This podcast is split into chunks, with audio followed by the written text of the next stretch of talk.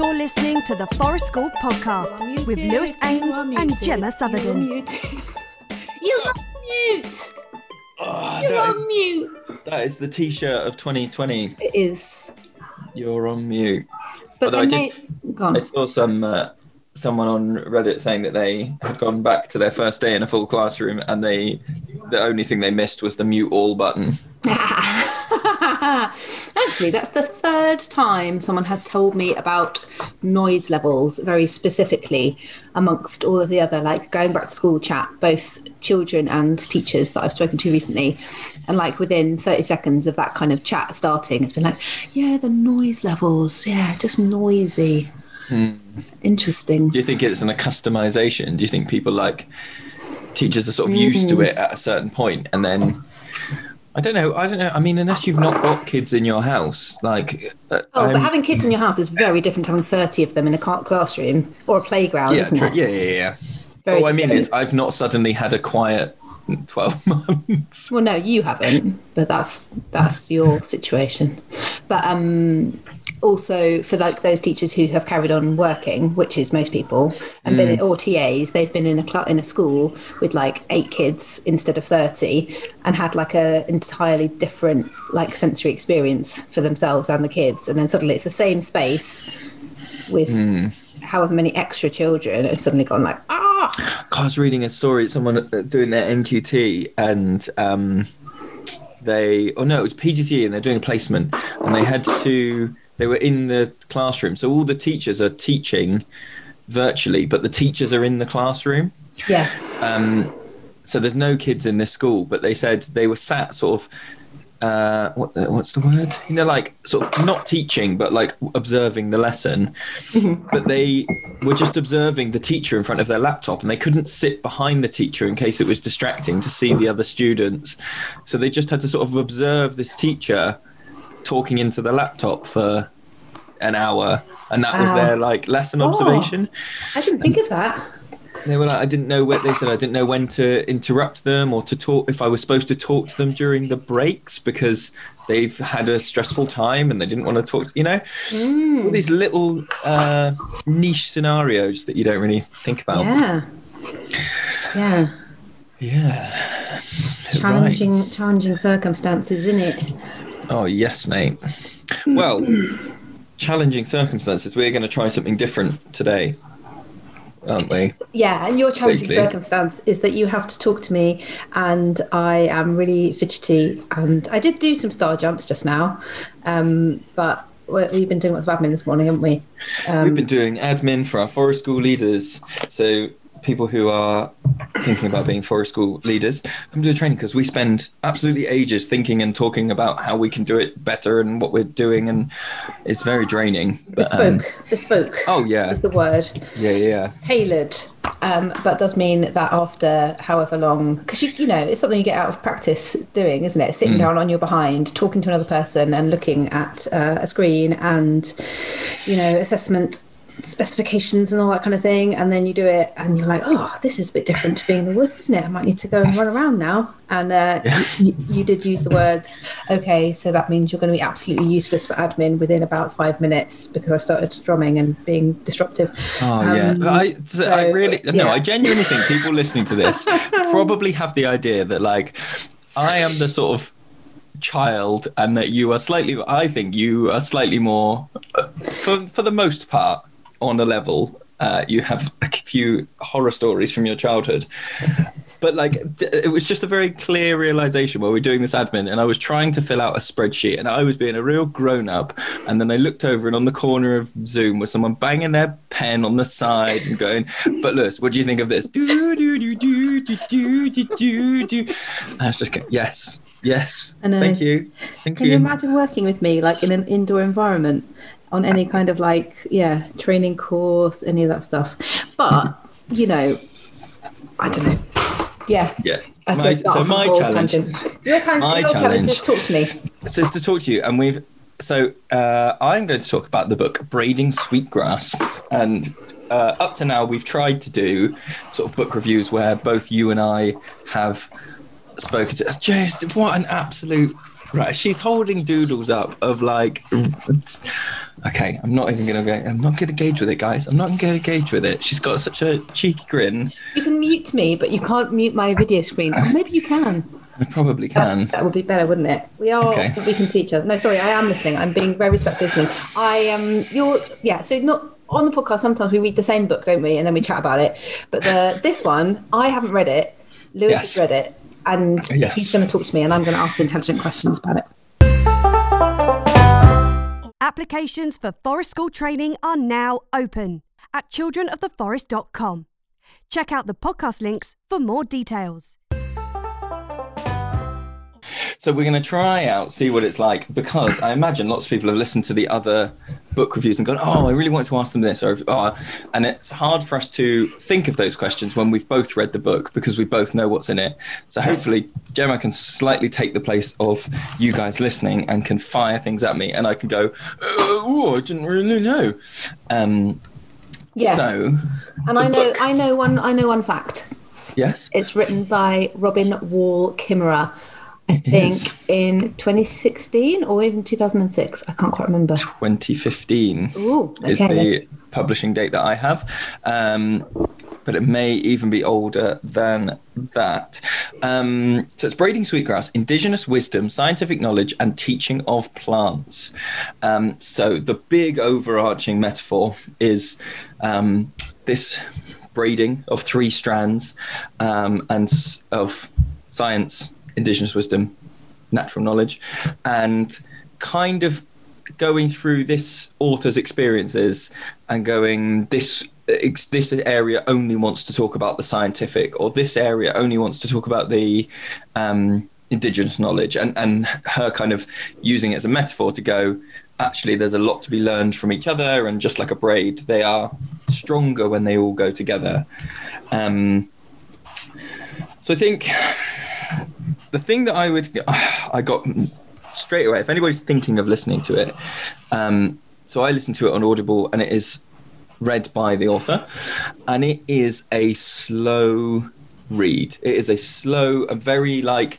Um, I don't want to say respectful, but the tone of it is very like the pace is very slow, and like take your time over some stories and take your time over some ideas and really kind of chew them over, um, which is really be- is the book really benefits from it. The the ideas in it couldn't be done quickly. I think it mirrors that idea that we've said in forest school quite a lot where you can't shortcut those experiences you can't shortcut you know how do you foster nature connection let's just do it in one one afternoon and then all these teachers will be connected to nature or let's do you know it's almost like those experiences take a long time and so do the stories that go along with them I get it. um, Can I interrupt? Can I say something that helps me put what you're saying into context? Like, who is she? Is she like an education person or So, a yeah, nature so- kind of communicator? Like, what is her role? So that is a good that is a, a good question. So I'm just remembering now from the book. This might not be completely accurate, but she is uh, an a woman with indigenous heritage.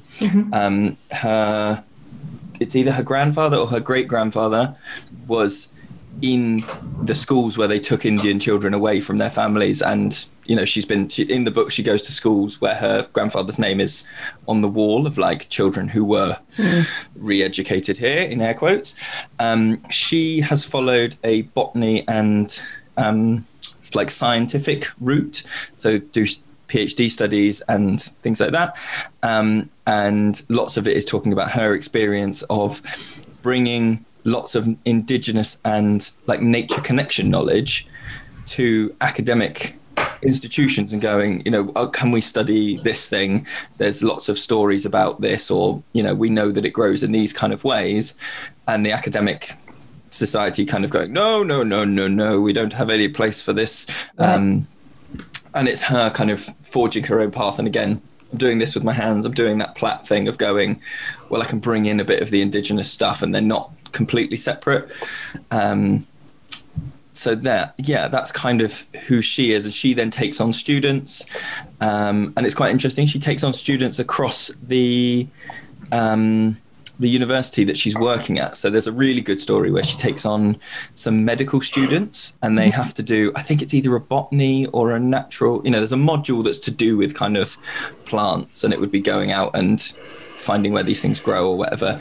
And she pushes to not just do it in a classroom, she pushes to like take them on a wilderness retreat. Yeah. And these doctors, these sort of uh, doctors in training, have this kind of self-sufficiency thing and they they learn about the honorable harvest about giving back and about um, you know the kind of cyclical nature and interconnectedness of everything where spe- specifically doctors they kind of they enter into this experience very kind of yeah yeah it's a thing we have to tick off it's a thing we have to you know it's another unit we've got a, mm. another module um, so it's sort of her teaching those students, um, and it's almost like you're a fly on the wall, listening mm. in on those stories and watching them, and you are also one of her students.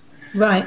That's a really fascinating idea, especially where doctors are concerned. Kind of, we've talked about that on the podcast before with various people, haven't we, in terms of like natural medicine and like um, a lot of the time when we're out of touch with nature, we completely forget that actually all of the remedies that we use that we buy from the chemist, there were know, they, they are from nature originally, mm. and that it wasn't actually that long ago that we were just finding them in the wild rather than going to the chemist. And now that seems so alien to us. So that's a really interesting idea to actually take doctors into the wild when, uh, as far as I know, anyway, in the UK, that is not the case, and that your kind of medical stuff is all very much based on obviously the human body, but pharmaceutical kind of side and academic side. And as for kind of getting them to engage with where various remedies and things come from.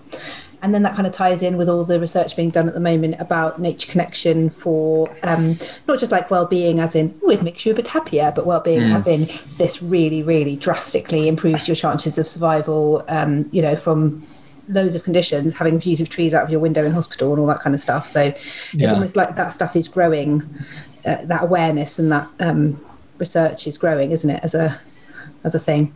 Yeah, and there's so there's some good bits that. Um, oh, I'm going to forget the name of the plants, but they're collecting something from a um, a swamp Mm-hmm. Uh, you know, to to identify these species or to, I think there might be basket weaving with them or something. Um, but their hands get all chapped and, you know, cracked and from yeah. whatever else. And um, the plant that they're collecting, if you snap it, it releases like an aloe vera balm Mm. that is like perfect skin or sun. It's like oh, it's like perfect sunburn um, gel, and it's kind of lots of the book is based around this kind of idea of. I, I've I've written down that it's it's lots of mental frameworks. So there are bits of the book that I think are great. There are bits of the book that I don't necessarily agree with, but I think what it is is a way of viewing and almost anthropomorphizing. You know, the Shintoism yeah. thing of, uh, and um, what was her name? The the uh, KonMari. Yeah. And that kind of popularized recently that Shinto thing of your socks will be happy if they mm. are in this folded way. Your your table will be happy without, you know, food stains on it or whatever. Mm. Um, and this idea that like whether you believe that or not, it's a useful framework. Yeah. And so there's a lot of frameworks in here about the honorable harvest and how you relate to the plants and the trees. Mm. Um, and that kind of framework of, so we started doing it in our session. We did the first one on Tuesday, didn't we? Um, where we just said thank you to a tree that had held up the hammocks by putting a load more um, wood chip on its roots that had been uncovered. Um, yeah. And that kind of way of like, whether you believe it or not, that is good for you that is good for the environment that you're taking part and it changes your relationship with the space the way you view it not just as a commodity but as a reciprocal thing that you should Definitely. or have to give back. Yeah, I have seen um, some criticism of that approach recently, which kind of like surprised me because it's one of those things that at the moment, as you say, is quite in vogue, isn't it? And most mm. people are like, "Oh yeah, this is great," um, but I, it was just people talking about um, talking about trees, and some and lots of people recommending the Hidden Life of Trees by Peter Wohlleben. Mm-hmm. And then there was just one person going, hmm, I think there are better books that are more true and more factual and less anthropomorphizing. And this person was kind of saying that actually it's quite disrespectful to the to the tree to give it that to anthropomorphize it and make it really like human centered like these things only really have value if they have feelings that we can equate with our own. Do you know what i mean? And it's like actually this is yet another example of like um this age that we're living in. So there are kind of criticisms to that but it's like like you say it's kind of like a shortcut isn't it? It's a kind of yeah maybe it would be more kind of just to not do that and to kind of hmm. go yeah this i cannot ever comprehend the feelings of a tree. Why pretend to do that? And why Yeah. imagine that it's got any you know any feeling that is approximate to a human experience? But if it results in if it's a shortcut that results in a beneficial outcome Mm. then really is there any harm in it that's an interesting moral question isn't it Find out about CPD courses at childrenoftheforest.com. Check out the podcast links for more details. Yeah, I've just finished. Uh, me and my wife have just finished binging uh, The Good Place, the TV show, and that is about like heaven and hell and what do you do to get into the anyway. Yeah. Uh, but they have a thing where they say like, what we need to do is they're trying to get everybody to be good, and they say we need to change their actions first. They change the behavior, and we change the intention afterwards, which is really like. As I was watching it, I was like, I don't know if I think that's a good idea or and they, their thing is like if you can make it a habit then then it starts to anyway um so there's which is I I think a good point then to talk about a bit that I disagree with. So this book is heavily North American centered because it is Native American the wisdom is Native American um, wisdom yeah um, so there's lots of stuff about maple trees that I was kind of like, and the sap and all the ritual around, um, you know, the syrup and the boiling and the wood and the, you know, which kind of was a bit lost on me, having lived in the southwest of England. It's just not a thing I can relate to. And then there was a bit about um, the honourable hunt, which people who might be new to the podcast wouldn't know. Um, so I'm vegan, and that kind of obviously sat in my head where I was like, okay, let's just go through all of this. Let's think about how does that work.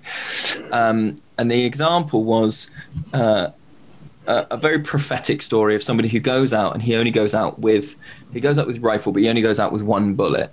And so he goes out, and the deer that um, is a bit skittish and runs away, he's he doesn't even try and take a shot. And the deer that um, sort of uh, you know is standing in front of her young doesn't take a shot. And then he's like and i was you know ready to go home walking home. A deer walks out into the complete clearing. Um, it stares me down for about 30 seconds while I take off the rifle, while I line it up, and while I pull the trigger. Um, and was saying like that in in this book, that's the honourable hunt because that deer kind of gave itself knowingly and Yeah, see that I Um, guess is the danger of the anthropomorphizing Yes. thing, isn't it? It's like projecting your feelings onto another species to kind of excuse yourself and excuse your actions or Well, well, to give meaning to them, isn't it? I mean, Yeah. that's what so much of the human experience is: is giving meaning to coincidences or interactions. In the same way that they were, ta- so in the same way they were saying, if you go to take a blackberry and it looks like the biggest, best blackberry, but as you try and pull it, it doesn't immediately come off the branch. Um, then that is the plant saying, "I'm not ready." or they go you know they talk about going to fell a tree because they're going to make a canoe and they sort of ask the tree and if the wind picks up or if like a branch falls then they take that as a sign of um, oh okay we, sh- we shouldn't take this tree we should go and take another one so that's what i kind of mean when i'm saying it's it's all frameworks it's all hmm. how do you interpret the stuff around you hmm. and some of that is going to come not at the expense of but kind of if you really need to hunt deer, you're going to find reasons yeah. to hunt deer. If you really need to fell a tree, I, I would be interested to know if people interpret the signals the same way. You know, if you ask to cut a tree and the wind picks up, would there be some people that go, ah, that's the wind starting its own leaning process? And some people will go, that's the wind saying no. Do you, you know where I'm going with that? Yeah, I completely do. And again, I've read quite a lot of that recently. I've been reading some books which do advocate for like ask the tree before you cut the branch or whatever. Um, and when I read it, I'm like, oh shit! The other day, I didn't do that. I, I should really do that more. Hmm. I haven't. It's not like completely embedded in my practice that I do it, but again, like why? Like why are you doing it? Can you? act- I mean, can you actually ask the tree if it is a shortcut to? I'm going to be more mindful of the way I harvest things. And I hmm. am going to be more observant of the thing I am harvesting. And therefore, I may notice if that tree already looks a bit diseased, a bit um, Yeah. a bit weather beaten, a bit like it's not going to be able to handle my attack on it, and therefore I won't harvest that tree. It's actually got bugger all to do with asking the tree and listening to vibrations or Yeah. signs in nature. But the result, you know, actually it's about you, the human, being more observant and more thoughtful and mindful instead of just going, oh, resources, just get all the resources, I need it, so I just get it, yeah? Yeah. Um, so yes, and people would, I, you know, there'd be millions. Of, I guess just among the forest school community, there would be a big divide amongst people who agree or disagree with that. In terms of like, I'm sure there'd be loads of people who go, "Yep, I absolutely can feel the tree giving me permission or not giving me permission," and people who go, "No." It's just mm. you know, or people who go, "Yeah, I do it," but actually, honestly, can I? Can I mm. actually read any response from nature? Interesting one. Hmm. and and this then it is kind of interesting because that's I think it's an interesting that's one of the braids. So then bringing in the scientific thing and the uh, it is it's those things all sort of tying together. Yeah. Um,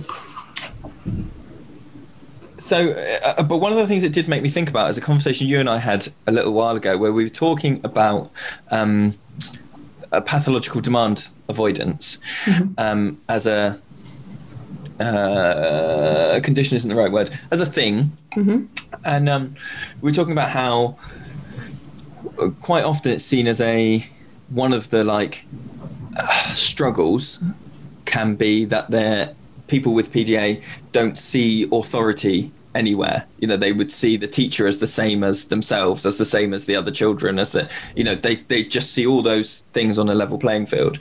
Um, and then I think you were saying that one of the other the sort of not flip side, but like the extensions of that is that they also see a squirrel as in, as as important as their teacher, or they would see the willow tree as as important as their best friend. Is that fair, or have I misinterpreted a Um, I, conversation? don't- I think it would. I think it would completely depend on the person. I think we were discussing a certain person at that time and saying how I think I was relating a story of my own personal experience of a PDA, and I was um, kind of I had observed that yeah he had that alongside a kind of um, uh, yeah level level playing field of human um, Hierarchy. hierarchy along with that seemed to go with a more, a more more than average more than your average person um, level playing field of hierarchy of human v nature for this one person whether or not that is a you know as a result of pda or not Uh, I don't know. Do you know what I mean? So I wouldn't make that sweeping statement for every PDA, but those two trends, I kind of noticed those at the same time with him, hmm. and that that I just saw that you know because obviously a lot of the time people kind of focus on PDA and how it may um, sort of present people with challenges or be viewed as a disability, whereas I just saw that as an amazing strength and something that was hmm. quite different to a person without PDA, and how that is a kind of Oh, yeah, just a real strength and something to really tap into, kind of a special interest that is that goes beyond a special interest because actually you've got a completely different mindset. You've got the mindset that probably most forest school leaders would want all of the people that they work with to have and to hmm. be like, well, everyone everyone in this learning community is of an equal standing, not just leader children, but also the beings in this place. And it hmm. went for him, it went beyond animals, it was trees, plants, whatever. So that consideration of of feelings and uh, needs went beyond the human just instinctively without having to think about it, without it being like a second thought. Yeah. Yeah. And I guess that's kind of uh, what I was saying in terms of it being a framework of like if everybody had that framework, whether they were born and instinctively had it, or whether the the process of teaching and learning from people around you gave you that framework to see the world. Yeah. That to me is quite interesting. Just as a like, what would that do to all the interactions? How would you know if you if you really got down to a level playing field? what, how would all your interactions change? How would businesses operate? How would, mm. you know, that's something that I think is really Oh, interesting. completely. And d- don't you think, like, since beginning your forest school journey, our forest school journeys, that it's like a trajectory, isn't it? Where wherever you started from, the longer you work in forest school, the further down that road you go, so that you're more aware of the effects of your actions to the point where you become more and more other to the rest of society so that you do really question some people's choices and you're like yes i understand that would make money but but but what but just don't do it though because the Yeah. impact on the environment from doing that is too catastrophic so but then, I mean, that's the that's it, that's the difference, though, isn't it? Because when you say to somebody who has a low nature connection, the impact of that in in their mind, the impact is different to in your mind. of course So the they can't impact- see it yeah Yeah. So the impact to them is like, okay, well, that field would flood, or okay, you know, it's a bit like uh you could probably take it too far and be that. But you know, in Star Wars, when um, because I'm real cool, uh, when uh, Anakin goes a bit mental and he goes to the temple and just kills all the other Jedi, and he kills all the like children in the temple and goes completely horrendous. Um, and you know, light years away, Yoda is there and his heart hurts, and he's like, "Something's happened. There's been a, you know, there's been this mass thing." Like, I feel like that's sort of what forest school leaders would get if you saw a load of felled trees, someone might look at it and be like, "That's a shame. They've been growing a long time." And a forest school leader would be looking at it, going, or someone with high nature connection would be like, oh, "The the mycelium, the the all the billions of wood Yeah, lice." I know. the- you know, Yeah, I've had that today. Um, I just went on a walk with the dog this morning, and um, there's a place down the road which is just like an old tumble down house, and someone's recently bought it, and there's a footpath going right next to it, which is obviously annoyed them. And um, and you look at it first of all, and you're like, oh, they've done a great landscaping job of like fencing off their land and putting the footpath around the edge and making the, the footpath Right. really level, and it's not muddy anymore because they've used loads of chippings. Um, but then I was walking along and I was like, but but where, what have they done to the elder trees? Where are the flip? What the flip? Where are the flipping elder trees? And they're just like massacred and all just chucked down the hill. And I just, you know, and I haven't got anyone to talk to about that apart from you. How upsetting that is. And it's like, well, you know, I'm sure they were overgrowing the footpath. I'm sure it was a bit inconvenient. But the flipping elder trees, man, they were old. like old. Ah. Anyway, um, but there you go. Ah. That's, I mean, that's it, isn't it? here can I can I this is a complete tangent, but can I talk to you about a, We don't allow another- tangents. I'm afraid this is a very serious podcast. Okay, here's a dilemma for you. Would you engage in this or not? So on on Facebook, local person, local farmer has put a thing with a photo, photo of some litter left in their field and gone. I saw some people picnicking in my field. I didn't say anything. It's on a footpath. Um, we get a bit bad reputation for spoiling people's fun. However, they've left all this litter, and now I have to clear it up. Crisp packets, drink bottles, etc. And everyone's like flooding in, going, "This is terrible. This is so awful. You shouldn't have to do that. That's terrible. That's terrible. Poor you." And I felt the same. I didn't comment, but I was just like, "Oh yeah, that is really pants." And it is an increasing trend that people are like getting out Okay. into nature since lockdown, but trashing it. Fine. But then today, I was walking in that same place, and there is loads of junk around left by farmers which has been there for years and it's always there like the kind of like bin bag type wrappings of silage bales you know like Oh, black yeah, bin bag yeah. kind of stuff. And it's just like in matted into the soil and the hedges because it's been there for such a long time. Like big kind of um, containers that have had like sheep feed in there or sheep dip stuff just chucked just left there by definitely by the farmers. Like it is you know sheep food for special blah blah blah. And it's in the same place. And nobody flipping comments on that nobody and so it just struck me i was like hang on a minute this is a real like dichotomy here you know you actually own this land and you're trashing Yeah. it, but it's got footpaths on it. So I was like, oh, do you know? In one way, I would love to kind of take photographs of it and add it to this thread and go, oh, I've also noticed all of this litter around, which has been there for a long time. Um, and I was like, oh, I guess the only way I could do it would be to go, I'm happy to volunteer my time to clear this up if anyone else wants to help. you know, I was just like, just don't, just don't. But Well, I suppose it depends, doesn't it? That's the difference between is it an issue because it's uh, damaging to wildlife, or is it an issue because the farmer perceives it as extra time? You know, it's an extra job. Like the crisp packet on the footpath is an extra job because they can't do whatever. The stuff that they've intentionally left in a hedge isn't creating any more work for them. It's a very self-interested way of looking at uh, litter.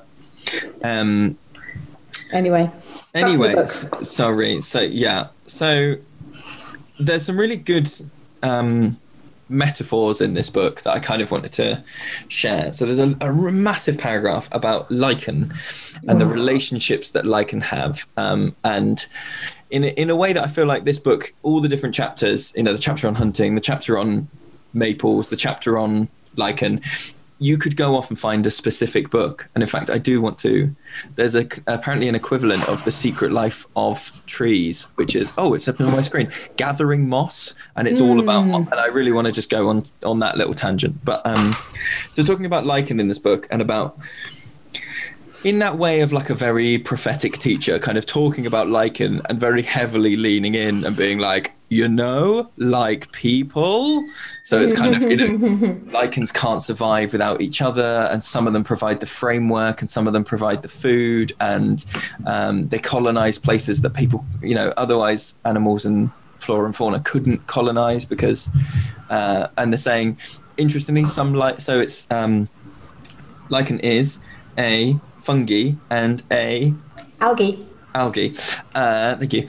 And it was saying that some lichen, the combinations will only exist together. So lichen A is always made up of Yeah. um, fungi A and algae B, but that some of the algae will like pair when it wants to, but can also go off on its own and will pair with another fungi if it wants Right, to. That know. can be a bit promiscuous. Yeah. Um, and some of them will uh, only only form lichen when there's a scarcity of food or resources. So they will Yeah. live completely separate lives until there's a scarcity, and then they form lichen. Yeah, and so this because idea, they need the benefits of the other. Because one makes the one uses uh, Photosynthesis. photosynthesis, yes, to make food for the other, and the other creates the structure. So which is which? The algae uses Hmm. The algae is photosynthesis, and the fungi creates the structure. Yeah. Yeah. So I guess if the structure is missing in that environment, then that's when they would do that. Is that right? it's just it's just a very amazing. interesting kind of book. And then it's talking about there's a big bit about um, animals being teachers, um, and stuff about you know the big kind of lean on it is uh, you know the beaver has been around as an animal for far longer than humans have been evolved. So the idea that you could that you would be near a beaver and go, I have nothing to learn from this animal. Like as a species, we still have stuff to learn from these trees, from these animals in terms of going. It's a bit like, do we need to keep reinventing the wheel? If there's something that can survive and is functional, then why are we not? You know, we should be looking at those things all the time to go, oh, it's symbiotic relationships. Oh, it's you know, Yeah. um, which I thought was really interesting. And then obviously it talks about trees being carers for humans. And I think I've talked to you before about this, like this this idea that like trees are essentially farming humans oh yeah, yeah, yeah. because they give us the air, they provide houses for us. When we die, they turn we turn into food for more trees.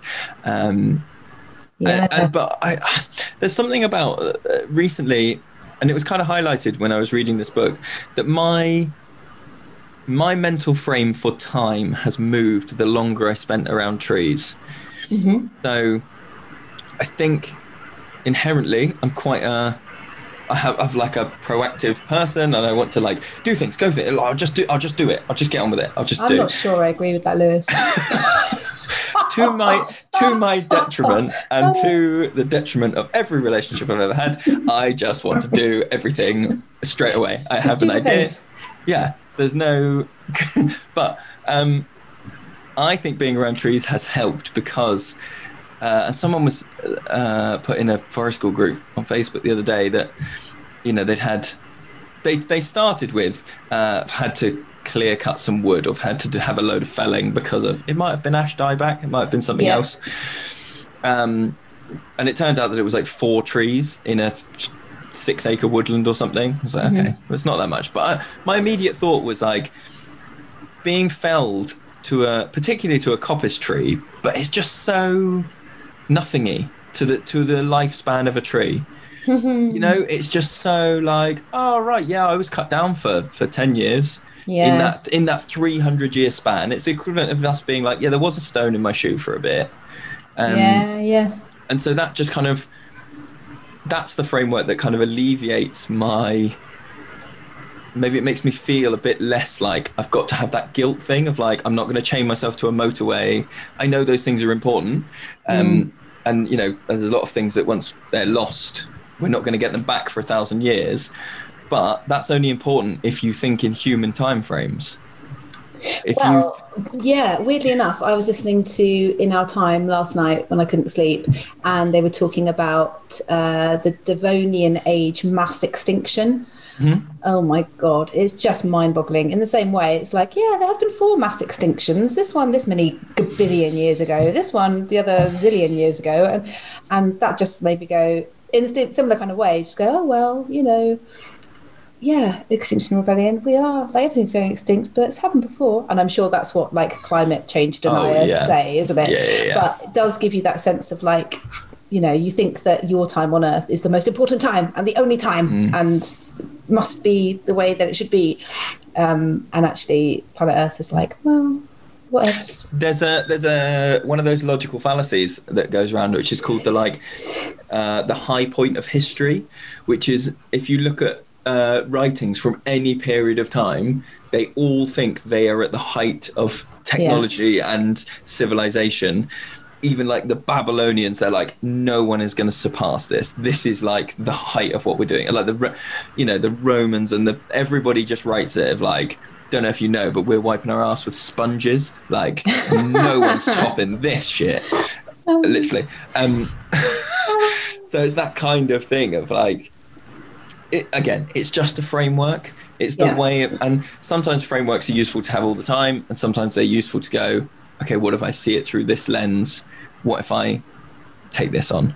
Um, the last thing that I want to say was that this book has got so much ceremony in it so mm-hmm. much kind of talk about ceremony and the importance of it and how beneficial it is for communities. A lot of it uh, echoing the stuff we talked about with Jenny Archer about it. Mm-hmm. Um, so just this idea that uh, it made me quite interested because again, it's quite uh, North American and let's say Native uh, American centered, and um, so some of those I was like, oh, you know, those can relate, and some of them I was going, well, that's really that sounds really important. Like it's really like a really beneficial thing to do but can you just lift that up and go that sounds really good as a framework i'm going to put that ceremony here in the middle of devon yeah Hmm, I know. And we've said that about forest school in general before, in terms of like, can you just lift up something from Scandinavia and go, yeah, we're just going to do do that basically, do the mm. same as they've done, without the cultural history and awareness and you know general lifestyle of the people. Yeah, I know, and cultural appropriation as well. Mm. You know, do you have the right to go, oh, I read about it in a book written by a lady who did have First People heritage, and then just go, yeah, we're going to do that because it sounds nice in Devon. Um, mm. Yeah. Well, I suppose uh, with lots of these things, it's kind of. Uh, again, it, it, comes back to with a lot of this book: is it about the behaviour or is it about the intention? You know, is it more important? You know, is it more important that uh, you get lots of children to uh, have a ceremony where they cover all the roots of the trees that have been eroded over the last year? because that has benefit to the woodland, or is it more important that you have like a solid gold intention, even if no wood chip gets laid, that there's an intentional change? Or looking at it more from a kind of child led or playwork perspective, do you hmm. go, it's not my place to impose any of those thoughts and ideas on the learners? If they express a wish to do that, then that's up to them. And it's not my place to kind of impose, you know, any kind of ceremony of gratitude upon them, which we did it the other day, didn't we? But the way that you phrased it was I'm going to do this. Hmm. I've made a list of the things that I've been given today. I've I've made a list of the things that have, you know, made me feel grateful. So I'm going to do this if anyone wants to join in. Um, therefore, that wasn't lifted from somewhere else and imposed upon anyone. That was just you saying a thing out loud, and some people engaged with it and got a lot out of it. So, yeah. But do you think you would have? Because we have talked about that before, yeah, for years, haven't we? We've been talking about reflection in our sessions and what the best way to facilitate that is, and that line of like, if you know something is going to be beneficial for a group, but it feels a little bit like trying to not steamroller, but like push to get it Push to happen. uphill. Yeah. Yeah, just slightly. Um, where is the balance there? Do you think that this book, reading this book, made you push that stone up the hill a bit more than you normally would? Um, do I think it made me push it? I think it's a book that changes the viewpoint and the understanding of the reader, but and and this kind of goes back to what I was saying at the start of it being a very slow book. I don't think that I could lift anything out of the book and and go right. I'm going to do that with my group, or I'm going to tell my group that story, or I'm going to teach them that thing, um, because it's stuff that needs to happen over a long time. And so, if you want to, because this book is, uh, well, let me just have a. So it's something like six. I can't try and find how long it is. It's something like 16 hours long, right? This book, which is for an audiobook, massive. I think like one of the Lord of the Rings books is only 20 something hours. Um, and so 16 hours, it's basically 16 hours of semi mindfulness. Um, and, you know, so I don't know, I'm sort of waffling around your question. Um, Well, I- uh, from my observation, as you were reading it, because Yeah. it's something that whole like gratitude and reflection thing is something we talk about probably on a fortnightly to monthly basis anyway. And it feels like since you started reading the book, you have become you've brought it up more often. You've talked, Okay. you've said, I really want to, you know, focus on this gratitude thing more. I really want to find a way to make this work. And then I think the way that it happened last week, anyway, you know, this week, I mean, next week is another whole universe, isn't Yeah. it? But, um, yeah, this week it really worked.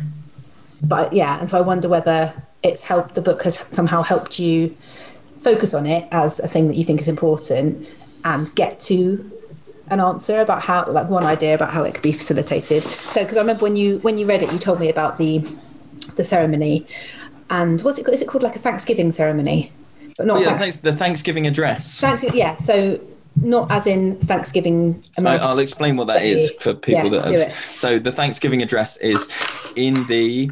I'm gonna butcher this pronunciation. Pronunciation. Pottawa, Potawatomi, Potawatomi, um, nation, which is one of the independent nations inside of the United States. Um, it's a indigenous um, nation, and where American schools have the uh, the Pledge of Allegiance, these schools have the Thanksgiving address, which is one of those things that uh, has a, apparently a very long history, and it is uh, naming all the things that we're, you know, that basically that we're thankful for that exists So it's thanking the medicine plants for healing us. It's thanking the um, the trees for giving us shelter and shade. It's thanking the uh, it's thanking the fish for giving us food and their bodies. Uh, and each sort of paragraph ends with, uh, and now our minds are one. So it's this idea of kind of reconnecting and going, okay, we're not complete again that that level playing field. We're not completely separate. We're linking these things together. Um, obviously, there were bits of it that I was like, oh, I don't not sure that I agree with this whole giving us your body thing. Um, but they were saying that it's like age and stage appropriate. So kindergartners might only do two or three paragraphs or or word it differently. And I was like, oh, I really like that. Maybe that's what we should do. Yeah. Um, You can find it, by- uh, by the way, if you Google it, Thanksgiving Hmm. address, then you can have have a look. It's it's it makes nice reading, and I Hmm. think, yeah, I remember you saying like maybe we should maybe we should do it or write it somewhere or whatever. But yeah, can you? Don't know.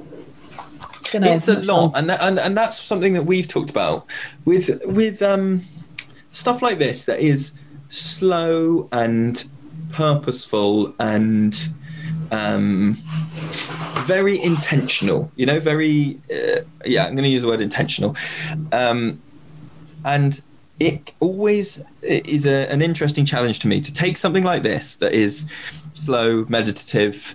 Um, yeah. And to go, how could I do this with a group of children who are mixed aged, who have neurodiversity, you know, at the wazoo, you know, that sitting down and doing a Thanksgiving address is not appropriate for most of them, no matter how you slice it, or, um, you know, th- g- giving a speech about how we need to be good to the trees, or, you know, just that stuff doesn't translate. Yeah, and I think probably like there will be some forest school practitioners who will feel like they want to do stuff like that, and it is part of their practice. But personally, I think that doing things like that is is like an it's too much of an imposition.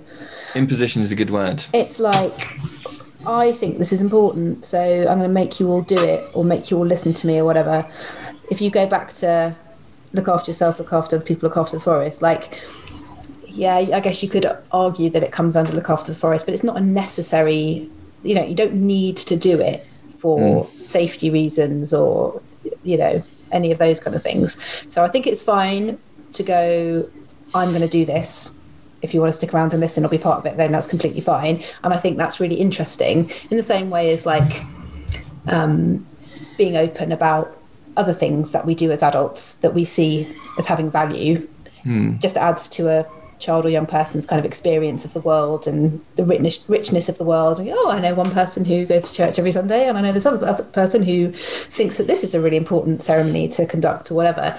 But kind of like forcing a group to take part in it, I kind of feel like, from my practice perspective, is Do you think far. we do you think we strive for the a maximum impact in terms of nature connection or community building with the lowest possible intrusion?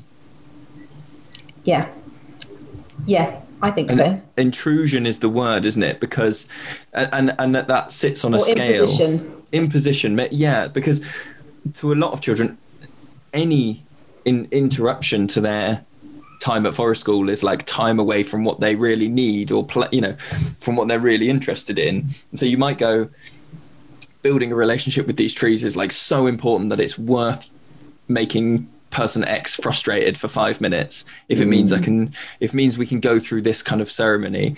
Or you might go do you know what? We probably get 80% of the impact if we did it in in 30 seconds. Or Yeah. you know how can i? And we've all done that as teachers. You know when you go how do i do like uh, if you're on a holiday club and you've got some new kids and you suddenly realize you've actually got quite a lot of stuff you need to tell them like where the loos are what the boundaries are whatever else. But you've got some people that have been there for ages and you have to go how can i do this in the least intrusive way? How can i get the information in the least intrusive way? And i think this book is not in any way trying to not be intrusive. Yeah, it's going this information is paramount no matter how slow the story is no matter how um, it's none of it's tedious it is all enjoyable listening but it's not there with any intention of like direct action or um, you know influencing you quickly so that you make a change after chapter one you know right. Yeah, yeah, yeah.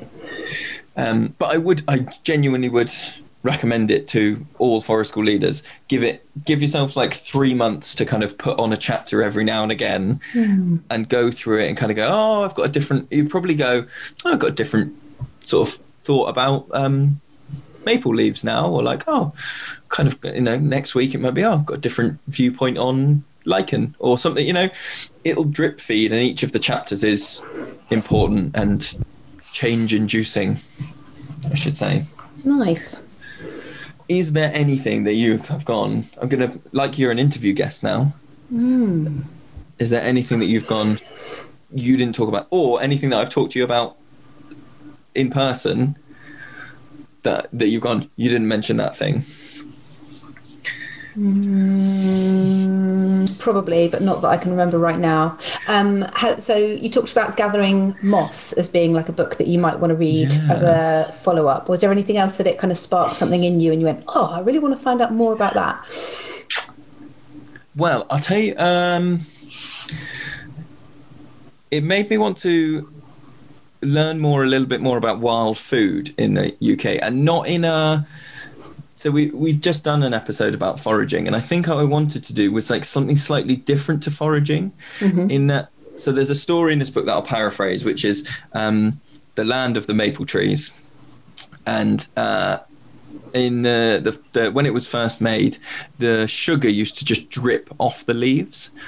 Um, and so the people who lived in that nation, because it's like the maple tree. So uh, I'm going off on tangents, but there's this idea that you could draw a map of any geographical location by tree species, particularly in America. So then you would have, aside from the state borders and the national borders, the maple tree nation, and then That's the so beech, cool. the beechwood nation, and that those trees influence those communities more so than anything else. You know, the river nations, the because that is what influences community or has done for a long time. So saying that the people that live in the maple tree nation, uh, um, when it used to drip off the leaves, they uh, became lazy and they just used to lie down under the trees with their mouths open, getting fat from the sugar. Um, and so the oh, I'm I'm forgetting the name of the deities. Anyway, The who were- deity. the deity or deities, um, then trapped it inside the trees and condensed, or, or and then you know s- separated it out among the sap, so that the humans had to do some work which stopped them getting lazy. So it was like this thing of then every year when it's maple season, the work that we have to put in reminds us to not be lazy and to kind of so and I feel like there's the two levels of foraging. So there's this level of foraging that's like you can pick wild garlic and you can shove it straight in your face hole. Um, but I That want was me to last night. oh, wild garlic is good. Um, but I want to find out about some more things that kind of require a bit of processing. So, like, we've mm-hmm. done some tree tapping. Mm-hmm. I want to find out there's other things that are kind of almost where I'm pulling my weight with the natural mm-hmm. food that's available.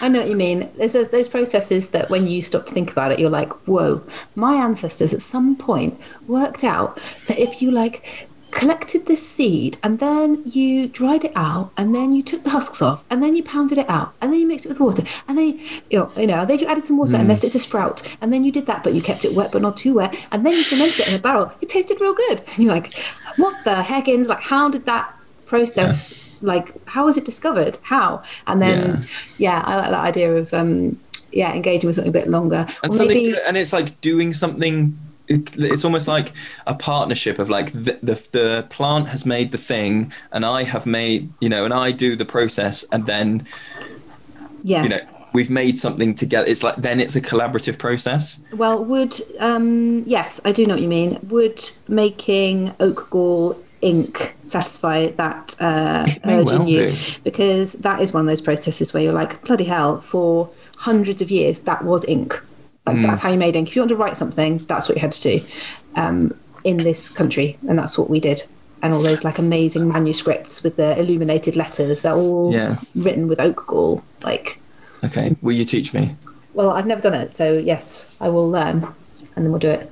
It makes me think about i saw a good tweet the other day that was like i can't believe the process people had to go with mushrooms. Like at some point people just had to go well brian's dead so i guess we don't eat that one. Well exactly Yeah. You know, or I want to do something that's collaborative. I, get, I think that's one of the frameworks that changed. Is I have a real desire to do things collaboratively with the natural world. Mm-hmm. Um, so yeah, I'm looking forward to learning more about that sort of stuff. Support the podcast today by becoming a Patreon member at childrenoftheforest.com. Check out the podcast links for more details. You're going to try Cool. and talk to me about a book next time. Well, do you know what? I I don't think I am. I'm gonna s- I'm gonna tell everyone to read it right now. Um, the Book of Trespass by Nick Majobi. Uh, I'm I'm just sorry, I've now. put you on the spot there. No, no, I'm glad you did because um, Nick Hayes, Nick Hayes, Nick Hayes, is really bloody good. And as I was reading it, I was like, oh, this is, and I was like, is this relevant for a school? Could there be a podcast in here? And as I was reading it, I was like, yeah, definitely, definitely, definitely. And then I finished it, and then I couldn't really remember the bits that were relevant to Forest School, apart from like one kind of element.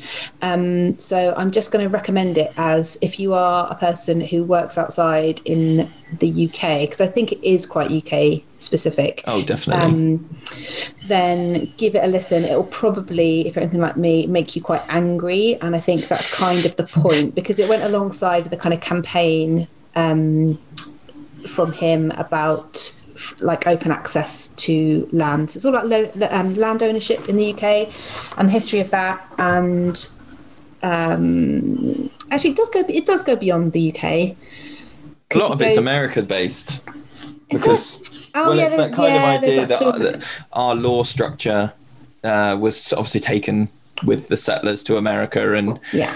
um, Yeah. Yeah. And he and he does go to um, camps in Calais at one point as well. Uh, Right. but it's really it's like brilliantly written. It's amazing. Um, and has got quite a lot of like old English law in it, as in L O R E, as well as L A W, um, in terms of like yeah, laws of access and um, and enclosure and agriculture and loads of stuff that I'm kind of interested in from a social history point of view, um, and talks about our relationship with the land having changed. Most, you know, it, it does talk about enclosures in I think they begin in the 1700s, but then kind of 1800s is when the land was literally like mapped out, delineated. The commons. It's all about the commons. Oh my god, just read it. It's so good. Um, and uh, you know, only a few hundred years ago, we would have had access to common land and lots of us especially in the lower socioeconomic brackets would have really relied on that and we'd been gathering our firewood there and our food and partying there and then he kind of describes how since that land was all carved up and hedged and um, owned by private people um, how we kind of are searching for that same kind of fix by going out and doing foraging, by having festivals. Like he really goes to town on Wilderness Festival um, about how it's sort of like its ancestors as a festival. Um, its ancestor was kind of like a free gathering of just loads of people on this common land having a massive knees up and it kind of got out of control and then the authorities got a bit scared so they cancelled it and now if you want to go to wilderness festival which i think may be in the same place or nearby you have to pay however many hundred pounds for a ticket, and you'll probably bump into David Cameron and all this kind of stuff. Um, uh, yeah, it's really cool. I bought one of his. He was selling some prints um, quite cheaply. He's an artist, um, and one of them I, I bought a print, and it says on it, uh, "Oh damn it, what's it called?" It's like. Uh, something about it's a crime to steal a goose but it's a bigger crime to steal the land from the goose or something. Oh, I've, I've massacred that, haven't I? I'll find it. I'll find it. Anyway, well, for people listening, that last 10 minutes was Gemma not telling me about a book she's absolutely not going to tell me about. there you go. I'm not going to tell you about the book. Here's Sorry. 10 minutes about the book. It No, wasn't 10 left it. minutes. That was like two and a half minutes. That's basically all I've got to say. Well, there we go. Here we go. Who steals the common from the goose? No, I've lost it again. Okay. Well, to save me a lot of editing, Yeah, we'll leave it there. stop there. Right. Thanks, guys. Bye. Bye. If you like this podcast, and want to support more episodes, you can donate through Patreon. Visit patreon.com forward slash children of the forest to show your support for the Forest School podcast.